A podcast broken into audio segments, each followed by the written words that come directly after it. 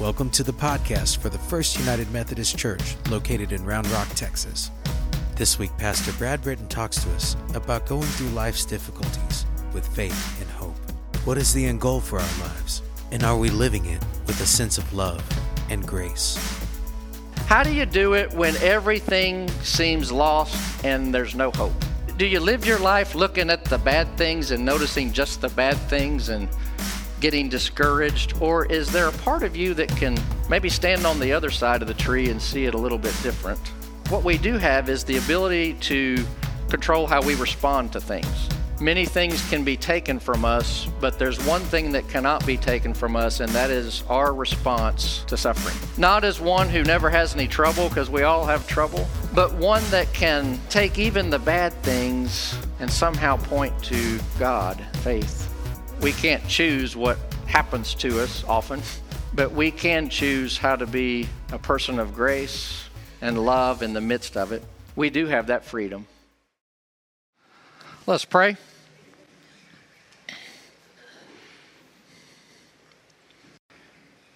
God, help us to hear a word of hope and grace and love and what you say to us and through us. May it make a real difference in how we live our lives and treat others. And especially today as we reflect on what is possible with you, help us to know that that is anything is possible. And we pray this in Christ's name. Amen. Well, I've been thinking about trees for some reason this week.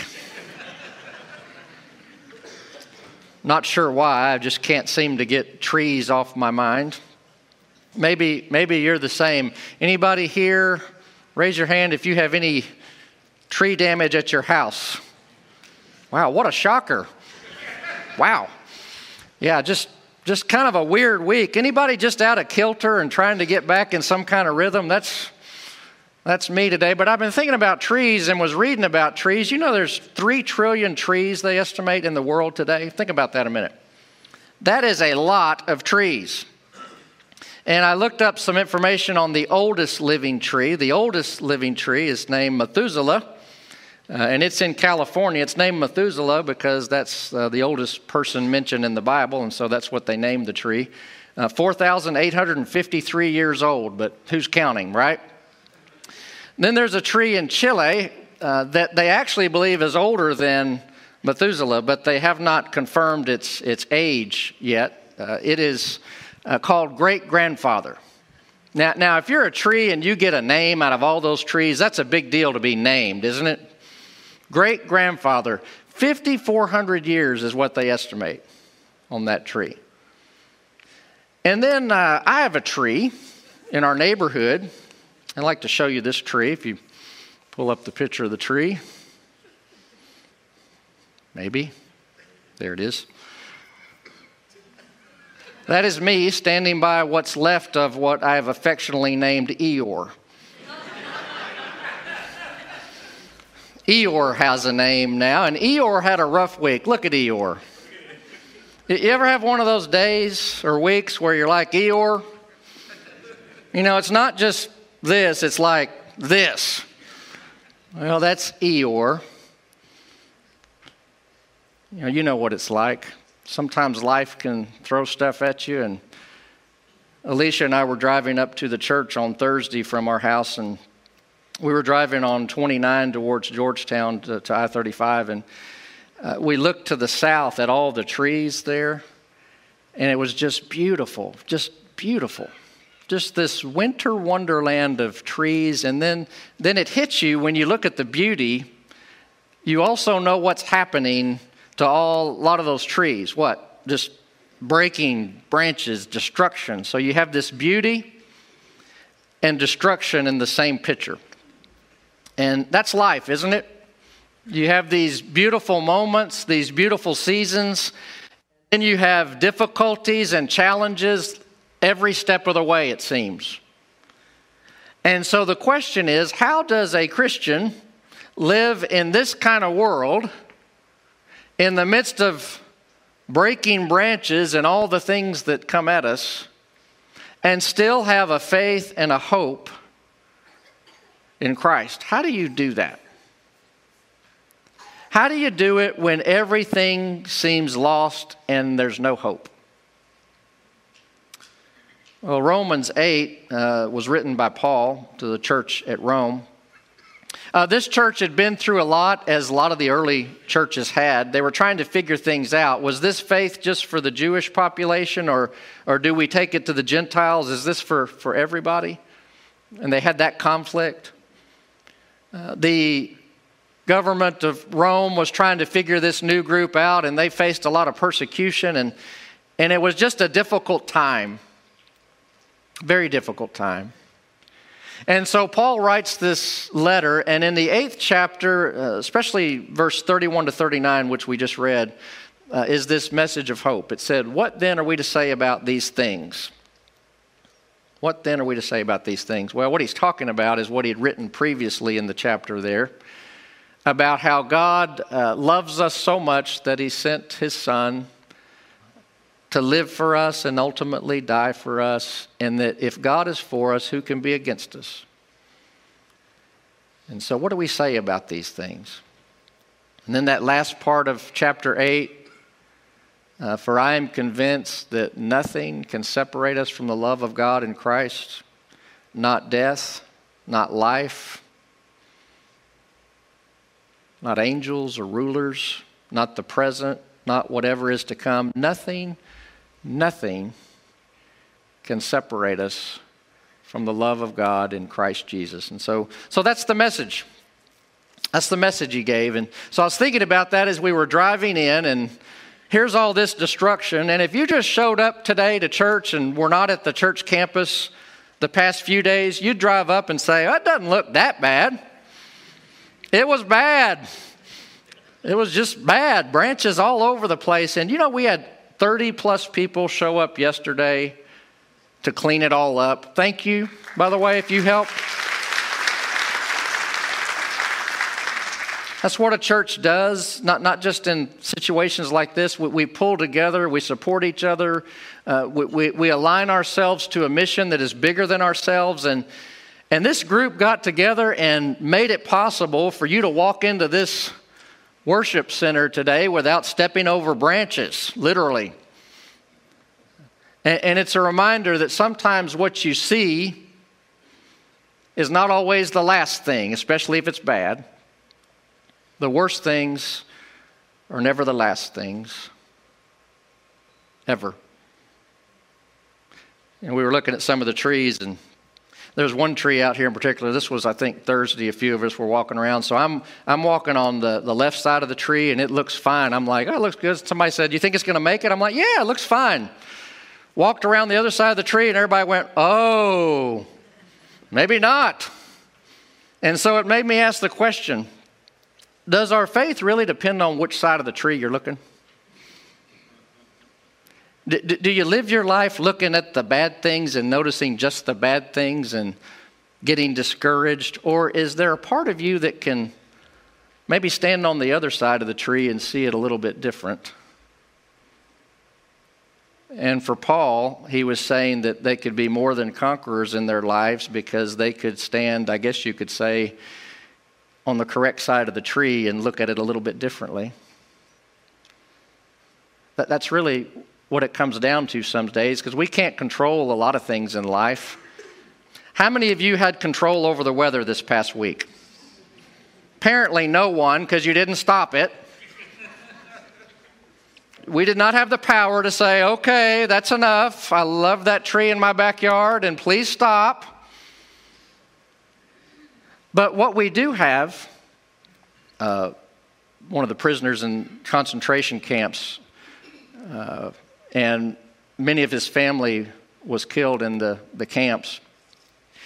He survived and went on later to write a book, Man's Search for Meaning. And he talked about how do you find meaning in life, especially after you've been through what he experienced. How can you believe in God? How can you believe in a good God in the midst of that? And so it got him to thinking and developed a theory called logotherapy. And it is how do we make sense of life and meaning? So there's three ways, he says, that we generally find meaning in life. One is we can create a work or do a deed, so that's one way. Another way is to experience another person, encounter another person, or have an experience of something. And a third way is how we respond to unavoidable suffering. So how do you respond to unavoidable suffering?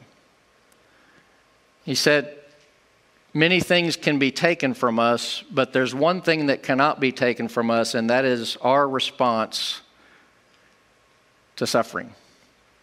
We have that freedom in how we respond. There's a church in Detroit, Metropolitan United Methodist Church. Anybody ever been there?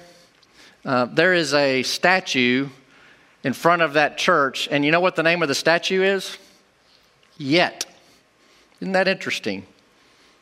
That's one word. That's the statue, yet. And it's this statue of a man that is standing there, and wrapped around his legs, coiled around his legs, is a snake.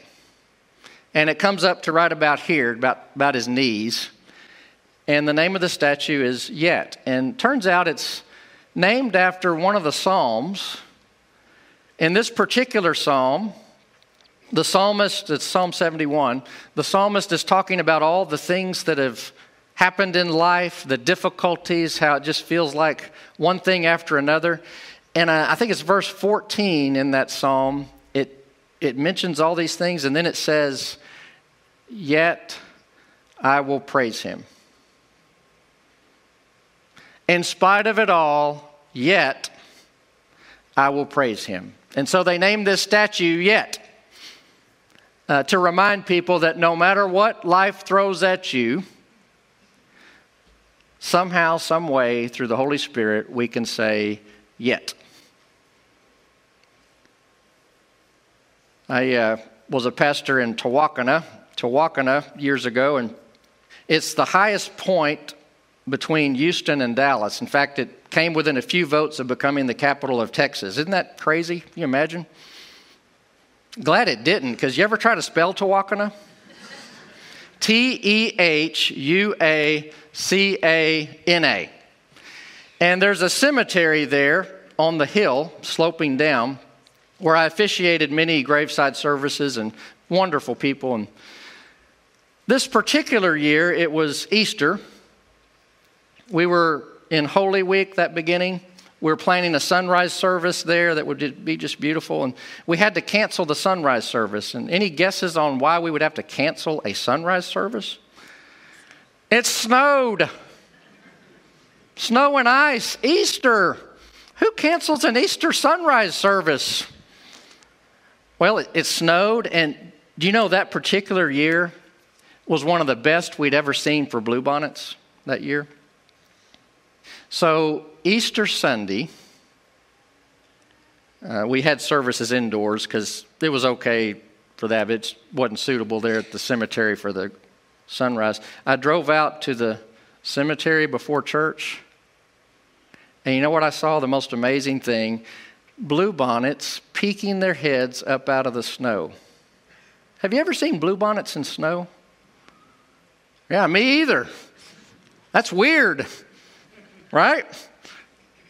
And it was this beautiful reminder that this snow and ice and cold and death, and here's this bluebonnet just rising up. Another reminder. So you think about your life and my life. You know, it's one thing just to survive the day. You ever just, is that the goal some days really? Let's be honest. I'm not expecting much. I don't even want any joy today. It doesn't matter. Just not any problems. Just leave me alone. And can I just make it to reading my book before bed and going to sleep? That's, you know, the bar's right here today. And that's life. That's normal. But a better picture for life is, where is the bar for me? Is it just to survive things, or is it to be more than a conqueror who God can use my life as a testimony?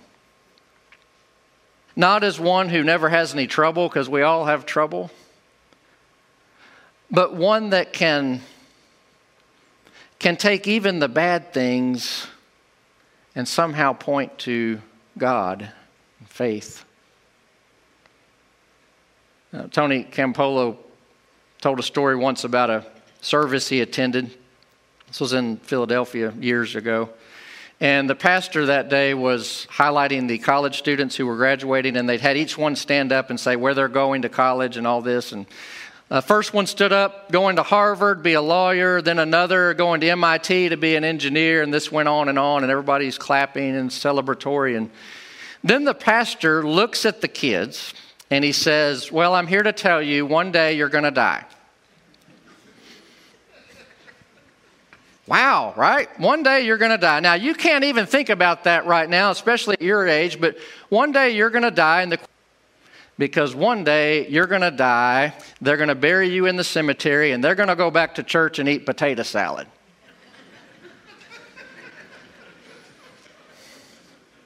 That's what he said to them.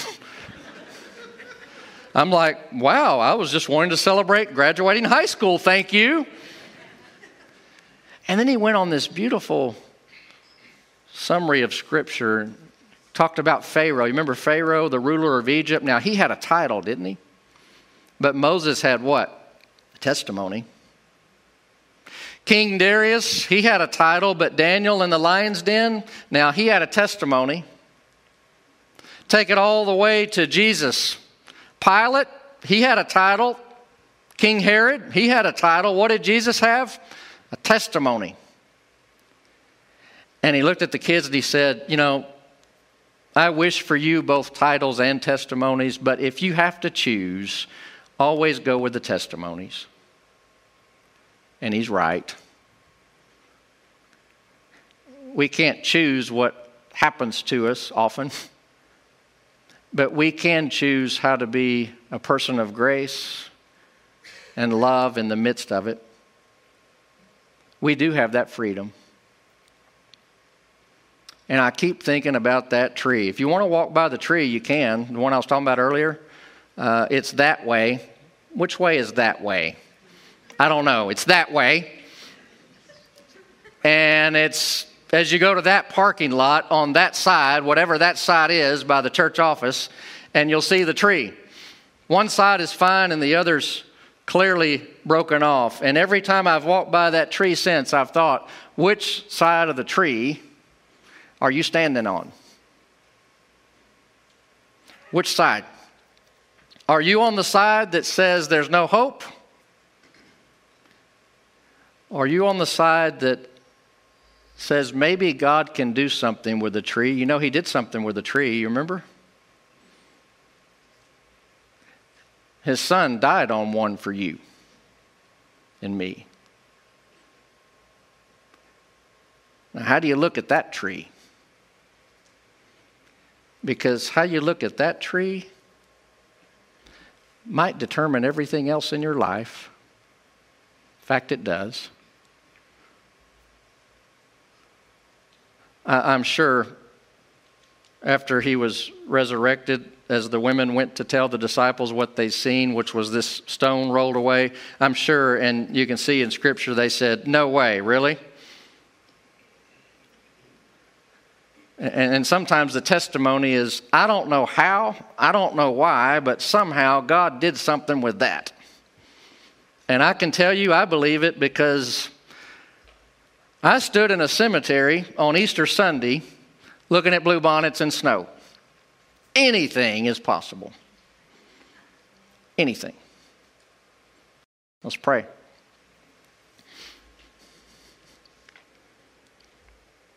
God, help us to see all of life as perhaps you see it. Even the difficult things that don't make sense. Help us to remember that you can transform even those and us through them. And that we can be a witness to you and to your life and faith, and that truly anything is possible. And so now as we prepare to come to your table to receive this sacrament of grace and forgiveness. Help us not forget that it cost you everything. And so now we respond with faith, ready to receive that which only you can give us, through Christ our Lord. Amen. Thank you for tuning in to our Round Rock Sunday Sermon Series podcast. I'm Spring Borden, your missions chair here at First United Methodist Church of Round Rock. Our current community outreach, we are working with Sleep in Heavenly Peace. So with Sleep in Heavenly Peace, what it is it's a bed build, and this will help get children that sleep on the floor, off the floor, and into their own bed. Our community comes together one day, and they build and deliver the bed that same day. I gotta tell you, doing all these bed builds, it's amazing building the bed. But when you do the delivery, it is completely heartwarming and touching when you walk in and you put the bed up in a home for a kid, and it's their first bed ever. We have connected with these people.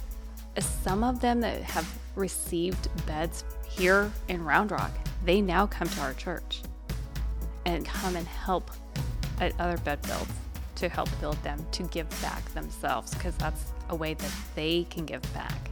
Just the hugs and just how appreciative they all are. Not just the kids, but the families, the parents and grandparents and everybody. It's amazing. We have an upcoming event, February 25th, which is a Saturday. Our DNow students are using that day as their mission to build beds here on our campus to get kids off the floor that evening. We're inviting you to partner with us to be a part of this and to help get these kids in need off the floor and into a bed so they can be more comfortable and have a better day in school and life and just in general. So yeah, we are asking for your assistance to help by going onto our website. You can give financially at the Sleep in Heavenly Peace link on there, as well as you will be able to go onto our Amazon website and purchase the bedding for these beds that will be out there. The beds cost $250 a piece, and that's the bed and the bedding and the mattress all in one. So for more information, you can visit our website at fumc-rr.org. And on there, go ahead and scroll down and find the Sleep in Heavenly Peace Mission Spotlight. And there you'll be able to give financially online or text BEDS at 44321. Also, there will be a link for bedding on our Amazon wish list. Connect with us on social media at FUMC-RR. You can catch us on live streams on Facebook or YouTube. And make sure you're using that hashtag for FUMC-RR. Our next series will be hashtag Then Sings My Soul. Please leave your 5-star review. We are here to walk with you and look forward to seeing you soon, however you would like to join. In the very near future, we are adding community missions and these podcasts, so stay plugged in to find out how you can help. For now, more information is on our website at fumc-rr.org.